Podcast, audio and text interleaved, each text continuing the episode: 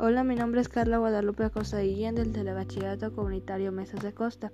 Hoy les hablaré sobre las especies de dinosaurios que dominaron México.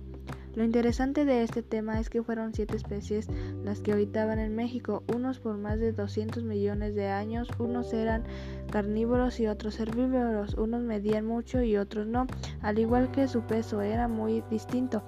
Algunos de sus fósiles se encontraron en México, Chihuahua, Coahuila, Puebla, Baja California y entre otros más. Las características de estas especies pues eran su altura, su peso, lo que comían, dónde se encontraban, entre otras cosas. Bueno, de este tema el dinosaurio que más me gustó fue el Amosaurus.